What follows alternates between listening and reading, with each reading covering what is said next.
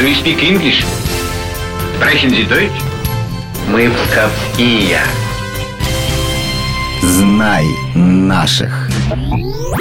Решительно всех приветствую. У микрофона Алина Махиня.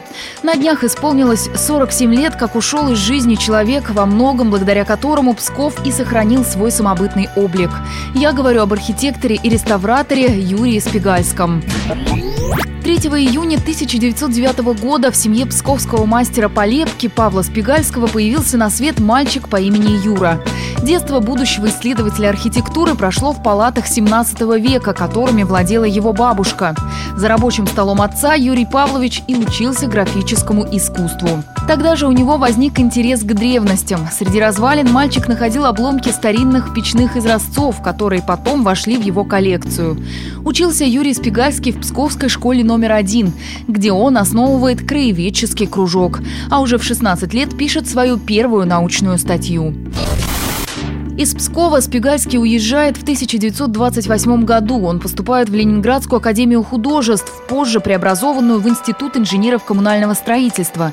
После окончания вуза Юрий Павлович обследует памятники древнерусской архитектуры, в том числе и в Пскове. Восстанавливает Гремячую башню и вторые палаты Меньшиковых. С началом Великой Отечественной войны свою работу по спасению памятников архитектуры Спигальский не прекращает, а наоборот усиливает.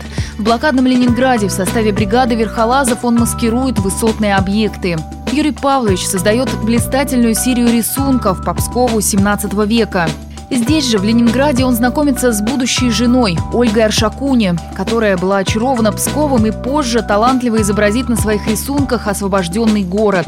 Еще во время войны Спигальский обдумывает концепцию архитектурного заповедника, которую применит при научном восстановлении Пскова. В родной город он возвращается в 1944 году и сразу принимается за работу. Вот что рассказала нам научный сотрудник музея квартиры Спигальского Анна Бухалова. После военные годы работы Юрия Павловича Спигальского в Пскове были чрезвычайно плодотворными. Им было проведено натурное обследование памятников, созданы проекты для реставрации их первоначального вида.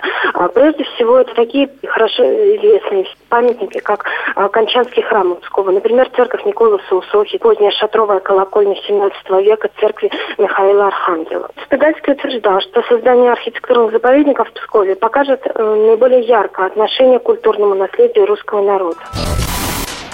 Псков поднимали из руин, опираясь на концепцию Спигальского. Прежде всего, это малоэтажность застройки в историческом центре и гармоничное соседство памятников старины и современных построек. При этом Юрий Павлович старался восстановить здания, вернув им не довоенное состояние, а первоначальный вид.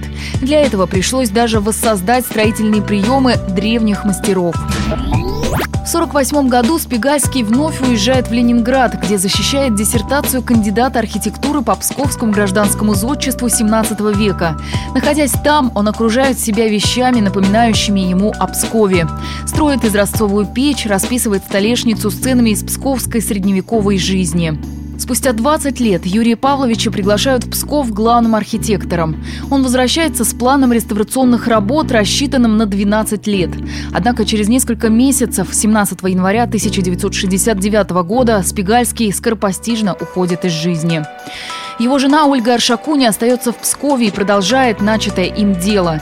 Именно благодаря ей спустя 16 лет на Октябрьском проспекте появится музей-квартира Спигальского. Всю свою жизнь Юрий Павлович посвятил сохранению исторической памяти для псковичей.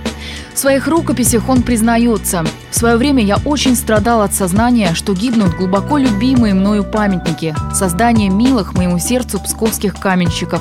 Я ежеминутно думал чуть ли не о каждом камне. Теперь вам понятно, почему наши архитекторы и реставраторы так защищают каждый квадратный метр Пскова. На этом все. Знай наших вместе с «Маяком».